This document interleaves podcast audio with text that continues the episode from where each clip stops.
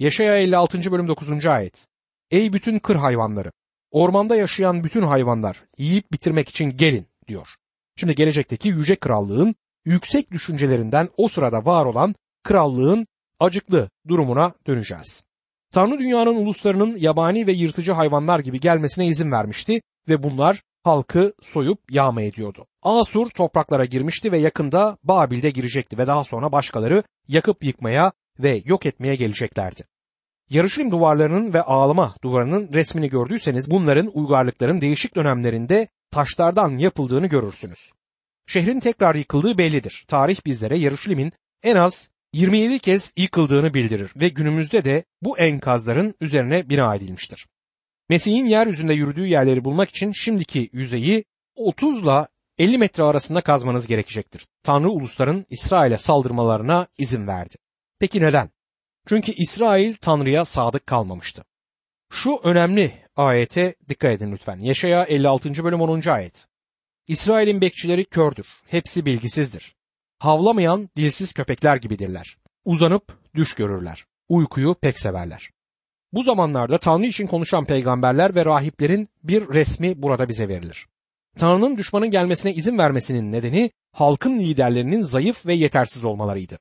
Kördüler, bilgisizdiler, dilsiz köpekler gibiydi. İncil'de Paulus insanları köpeklere dikkat etmeleri için Filipeliler 3. bölüm 2. ayette uyarır. Kötülük yapan o adamlardan, o köpeklerden sakının der. Burada ne demek istemiştir? Başka birisinin size havlayan köpeğinden sakınmanızı söylemez. Tanrı'nın öğüdünün tamamını vermeyen sahte öğretmenler ve vaizlerden söz eder. Yaşayanın zamanında her çobanın koyunlarına bakmakta kendisine yardım etmesi için bir köpeği vardı. Köpek gece yatar ve bir gözünü açık tutardı. Tehlikeli bir hayvan ya da bir insan koyunları çalmaya ya da onlara zarar vermeye geldiği an köpeğin havlaması gerekirdi. Tanrı halkını uyarmaktadır ve Tanrı sözünü bildirmekte olan bekçiler, peygamberler ve rahipler onu bilmiyorlardı. Tehlike olduğunda havlamayan dilsiz köpekler gibiydiler. Sessiz durmak onlar için daha kolaydı. Benim düşünceme göre liberalizmin ortaya çıkmasının nedeni yani kutsal kitaptan sapmaların nedeni birçok vaizin aldığı korkak tutumdur. Tanrı sözünü bildirdiğinde birilerinin ayağına basarsınız. Bunu biliyorum. Ben bunu yıllardır da yapıyorum. Tanrı sözünü bildirme konusunda elimden geldiğince hoş olmaya çalışıyorum ama Tanrı sözü kuvvetlidir ve bu ayette oldukça takdir ederseniz kuvvetli.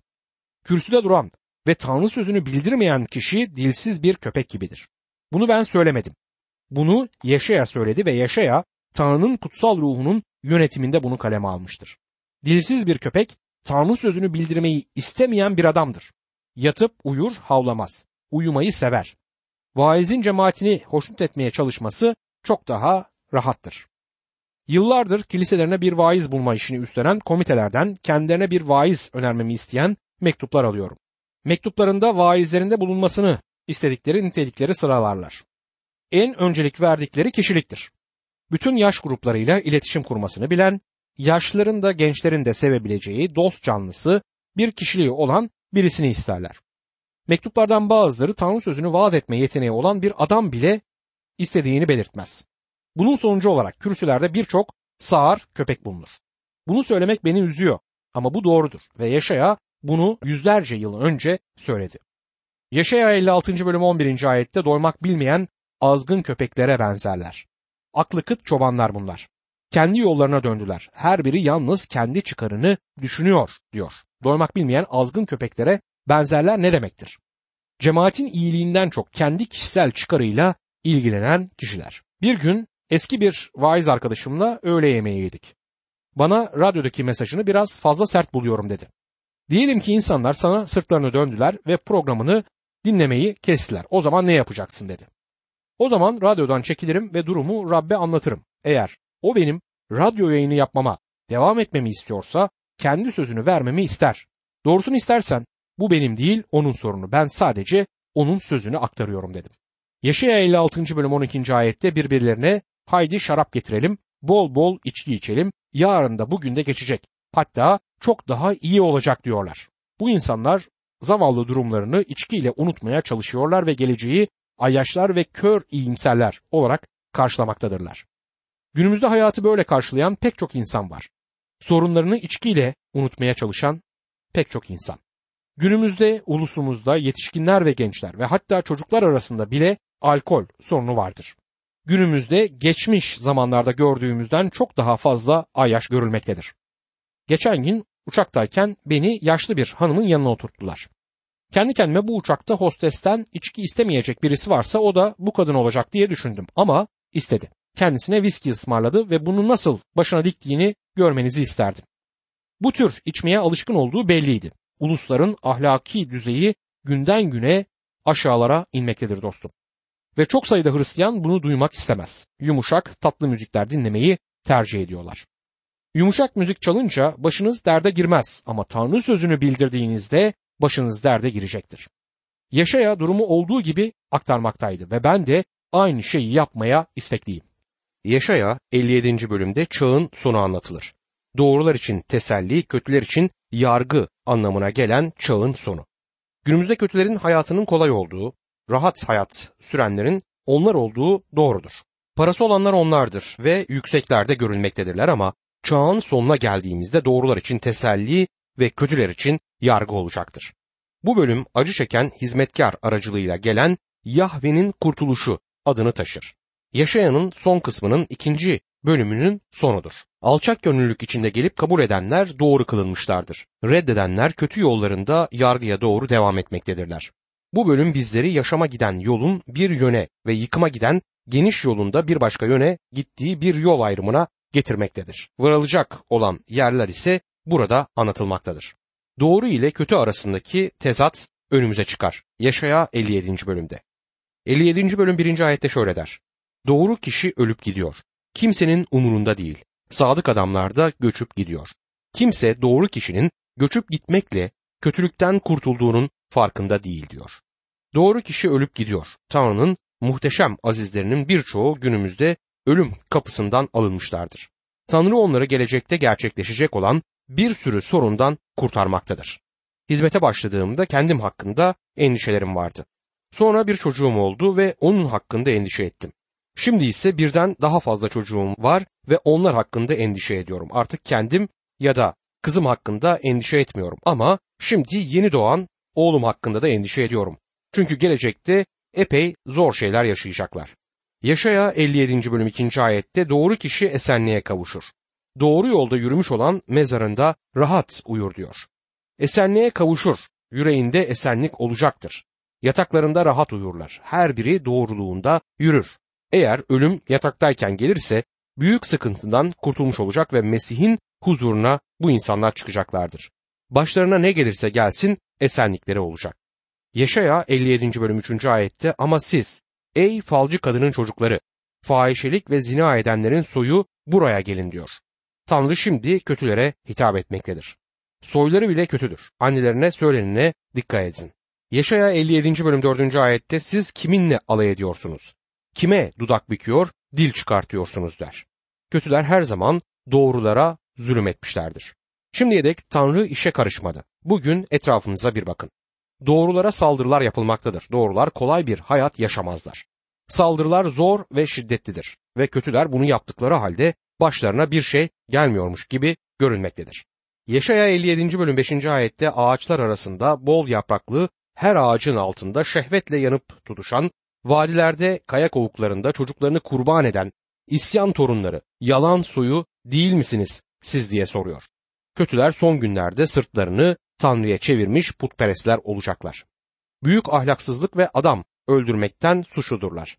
Zina ve adam öldürmek günümüzün de korkunç günahlarıdır. Bunlara putperestlik olan açgözlülük eşlik etmektedir. Şu anda kötülerin durumu budur. Yaşaya 57. bölüm 6. ayette sizin payınız vadinin düzgün taşlarından yapılan putlardır. Evet sizin nasibiniz onlardır.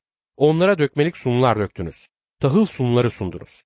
Bütün bunlardan sonra sizi cezalandırmaktan çekineceğimi mi sanıyorsunuz diyor. Bir zamanlar bir devi öldürmüş olan ırmaktaki düzgün taşlara bile tapınıyorlardı. Diri ve gerçek Tanrı hariç her şeye tapınmaya devam ediyorlardı. Yaşaya 57. bölüm 7. ayette yatağınızı ulu yüksek dağa serdiniz. Oraya bile kurban kesmeye gidiyorsunuz der. Dağ tepelerindeki korularla bağlantılı putperestlik en kötü ahlaksızlıklara sahne olmaktaydı.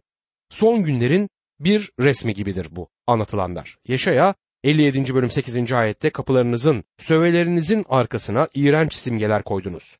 Beni bıraktınız. Yataklarınızı ardına kadar açıp içine girdiniz.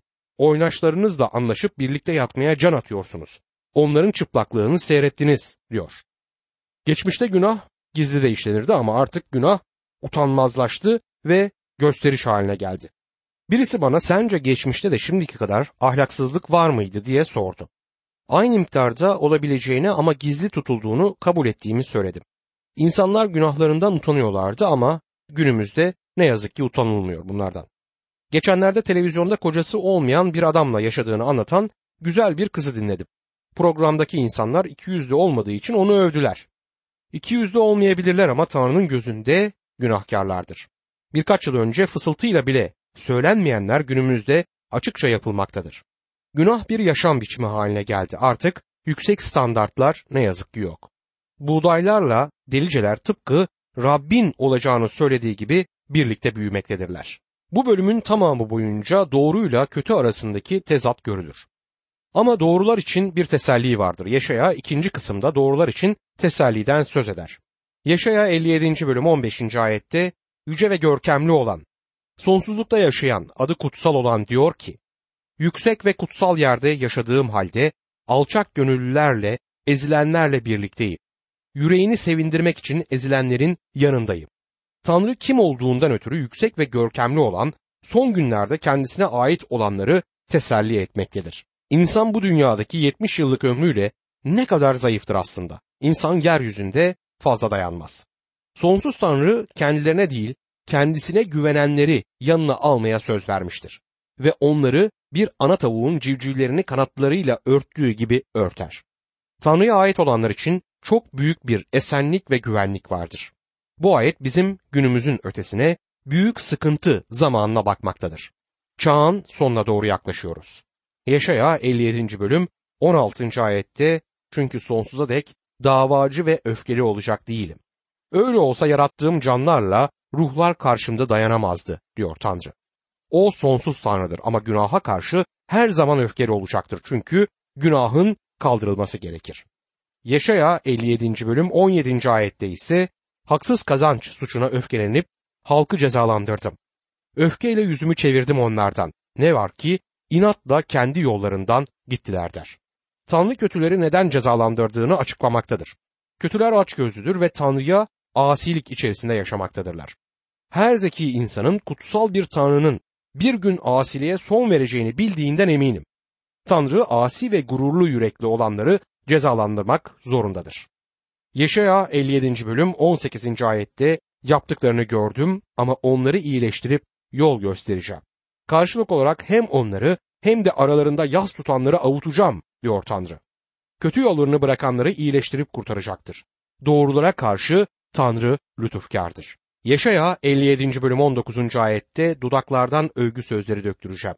Uzaktakine de yakındakine de tam esenlik olsun diyor Rab. Hepsini iyileştireceğim. Günahkarların kalbine esenliği sadece Tanrı verebilir. Kötünün de verebilir. Ancak şunu da biliyoruz ki kötü yargılanacaktır.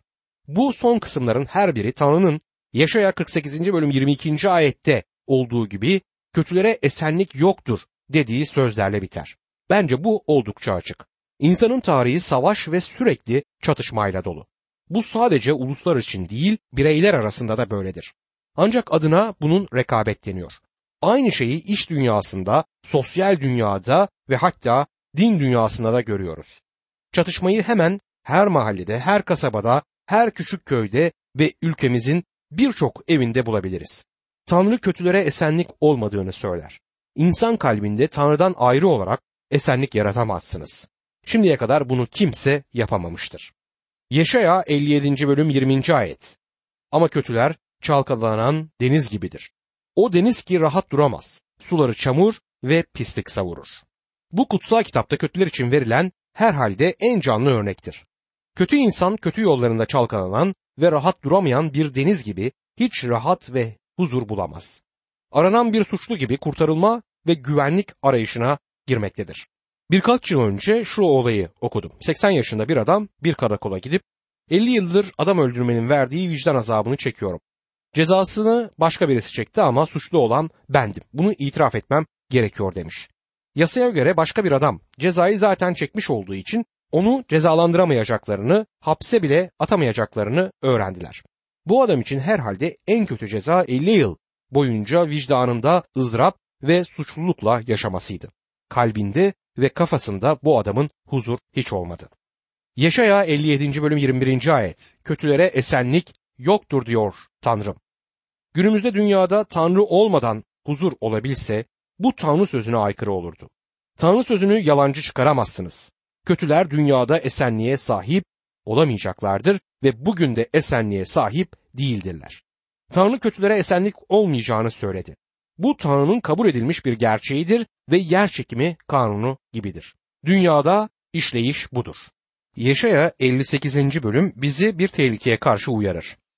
Dıştan dinsel görünmek ama içten içe kötü yolları düşünmek. Tanrı'nın lütfunu ve yüceliğini bu geciktirmiştir. Bu bölüm bizleri Yeşaya'nın peygamberliğinin son kısmı olan acı çeken hizmetkar aracılığıyla gelen Yahve'nin yüceliğine getirecektir. Bu bölümde krallığın yüceliğine ilerleriz. İçten kötü yollar ve dıştan dinsel biçimler Tanrı'nın lütfunu ve yüceliğini geciktirmektedir ve Mesih'in davasına zarar verir. Dindar ve kilise üyesi olan buna karşın dinsizler gibi küfür eden insanlar, iş hayatında dürüst davranmayanlar, sosyal yaşamlarında ahlaksız olup da Tanrı'nın standartlarına erişecek kadar iyi olduklarından söz edenler gerçekte Tanrı'nın lütfu ve yüceliğini engeller. Burada yüceliğin neden verilmediği açıklanır. İnsanlar Tanrı ile olan ilişkileri konusunda çok mağrur ve şüpheciydiler. Biçimleri yerine getiriyorlardı ve Tanrı'nın kendilerine yaptıklarını sorgulama haklarını da kendilerinde buluyorlardı. Oturup Tanrı'yı ve yöntemlerini bir nevi yargılamaktaydılar. Birçok insan bunu hala yapar. Dıştan bakıldığında dinin gereklerini yerine getirdikleri halde kendi kötü yollarında yaşamaya devam ederler.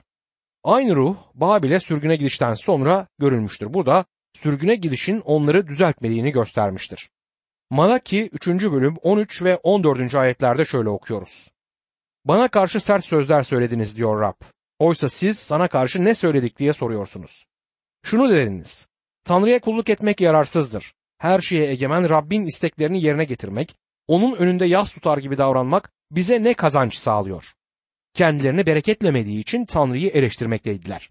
Buna karşın bakın ne kadar da dindarlar. Tapınağa gidiyorlar, kurbanlar kesiyorlardı. Tanrı'yı sorgulamak utanmazca yüzsüzlük ve küstahlıktı. Dışsal olarak bir din şovu yapan doğal insanın ruhu böyledir. Kalbi Tanrı'dan uzaktadır ve yolları kötülük yollarıdır. Üzerindeki Tanrı yolunda yürüme cilası Rab İsa Mesih için mide bulandırıcıdır. Rab Laodikya kilisesine vahiy 3. bölüm 16. ayette oysa ne sıcak ne soğuksun, ılıksın. Bu yüzden seni ağzımdan kusacağım dedi. Rab İsa'nın günümüzdeki kiliseciliğin çoğuna karşı tutumu budur. İsrail'in kötü yollarının ortaya çıkarılması yine Yaşaya 58. bölümde karşımıza çıkar. Yaşaya 58. bölüm 1. ayet der ki avaz avaz bağırın çekinmeyin. Sesinizi boru sesi gibi yükseltin. Halkıma isyanlarını Yakup soyuna günahlarını bildirin. Peygamberlere her zaman sevilmeyen bir mesaj olan çok dindar olduklarını düşünen halkın kötülükleri ve günahlarını onlara göstererek yüksek sesle bağırması söylenir. Bu kişinin başına acı ve hoşnutsuzluğu getirecektir. Bunu sadece çok cesur biri yapabilir. Bence kürsülerdeki liberalizmin temel zayıflığı doğal insana öldürücü hastalığı hakkındaki gerçeği söylemeden onu hoşnut etmeyi hedefleyen vaizlerin durumu budur. Günümüzde tıp dünyası dinin insanın ruhsal yönüyle oynadığı gibi aynı prosedürü izleseydi büyük bir ihtimalle suçlu olacaktı. Doktor Vernon Maggie, doktor bana kanser hastası olduğumu söylediğinde ona başka bir şey söyletmek için elimden geleni yapmaya çalıştım dedi. Doktor sana neyin olduğunu dosdoğru söyleyeceğim. Eğer söylemezsen bana güvenmezsin dedi. Tanrı da bize durumu aynen anlatmaktadır. Ve hizmetkarlarının insanlığa günahın öldürücü hastalığına yakalanmış olduklarını, bunun sonunda kendilerini sonsuz ölüme, Yüce Tanrı'dan sonsuz ayrılığa götüreceğini söylemelerini istemektedir. Yaşaya 58. bölüm 2. ayette bana her gün danışıyor, yollarımı öğrenmekten zevk duyuyorlarmış. Doğru davranan, Tanrısının buyruğundan ayrılmayan bir ulusmuş gibi. benden adil yargılar diliyor, bana yaklaşmaktan zevk alıyorlarmış diyor. Ben bu sözlerde Tanrı'nın alayının bir öğesi olduğuna inanıyorum. Bu insanlar düzenli olarak tapınaktaki tapınmaya katılıyorlardı. Buyrukları titizlikle yerine getirmekteydiler. Tapınma biçimlerini yerine getirmekte kılı kırk yararak davranmaktaydılar. Aslında belki de günümüz için söylemek gerekirse kiliseye gitmekten zevk alıyorlardı. Buna karşın hayatları Hristiyanların hayatlarına benzemiyordu. O zaman için geçerli olan şey şimdi için de geçerlidir. Yaşaya 58. bölüm 3. ayet. Diyorlar ki oruç tuttuğumuzu neden görmüyor, isteklerimizi denetlediğimizi neden fark etmiyorsun? Bakın, oruç tuttuğunuz gün keyfinize bakıyor, işçilerinizi eziyorsunuz. Bu insanlar huysuzca şikayet etmekteydiler. Eğer Tanrı bunlara aldırmıyorsa ve yaptıkları bu küçük ayinden ötürü onların sırtını sıvazlamıyorsa orucun ve benliklerini yenmenin nedenini Tanrı'ya sormaktaydılar. Buna karşın yürekleri Tanrı'dan uzaktır. Belli ki orucu dinlerinin önemli bir kısmı haline getirmişlerdi. Buna karşın Tanrı onlara hiçbir zaman oruç günleri vermemiştir. Tanrı onlara şölen günleri verdi. Kefaret gününde kendilerini alçaltmaları gerektiği ve günah işlediklerinde oruç tutmaları gerektiği doğruydu. Oruç tutmak ruhun dışsal bir ifadesiydi ama onlar bunu kendi ego ve gururlarına hizmet eden bir biçim haline getirmişlerdi. Oruç tuttuklarından ötürü övünüyorlardı. Oruç herkes için yapılan bir şov değildir. Kişinin canıyla Tanrı arasında özel bir konu olmalıdır oruç konusu. Rabbimiz orucu kötüye kullanmalarından ötürü onları kınamıştı. Matta 6. bölüm 16, 17 ve 18. ayetlerde oruç tuttuğunuz zaman iki yüzler gibi surat asmayın. Onlar oruç tuttuklarını insanlara belli etmek için kendilerine perişan bir görünüm verirler. Size doğrusunu söyleyeyim. Onlar ödüllerini almışlardır. Siz oruç tuttuğunuz zaman başınıza yağ sürüp yüzünüzü yıkayın. Öyle ki insanlara değil gizlide olan babanıza oruçlu görünesiniz. Gizlilik içinde yapılanı gören babanız sizi ödüllendirecektir demiştir İsa Mesih. Gerçek din Mesih'le kişisel bir ilişkidir ve çok gizli ve özeldir. Kocanızla ya da karınızla olan yakın ilişkinizi başkalarına anlatıyor musunuz? Tabii ki anlatmazsınız. Dostum eğer İsa Mesih ile kişisel bir ilişkiniz varsa bu ikiniz arasındaki değerli bir sır olmalıdır. Siz onun için tanıklık edersiniz ama onunla olan özel anlarınızı kimseye anlatmazsınız. Dostum belirli bir tören ya da ayini yerine getirmeniz hakkında övünüp övünmediğinizi sormama izin verin. Eğer övünüyorsanız bu ayıptır. Bunlar kalbinizdekini ortaya koymadıkça Tanrı'nın gözünde hiçtirler. Törenden çok gerçeğe ihtiyacımız var. Yaşayanın zamanındaki birçok insanın yaşayanın mesajını sorguladığını düşünüyorum. Yaşayaya nelerden söz ediyorsun? Düzenli olarak tapınağa giden ve kurbanlarını sunan bu dindar önemli insanları eleştiriyorsun demişlerdi ama Tanrı kalplerini biliyor. Dinleri sadece yüzeyseldi. Tanrı gerçek bir ilişkileri yoktu.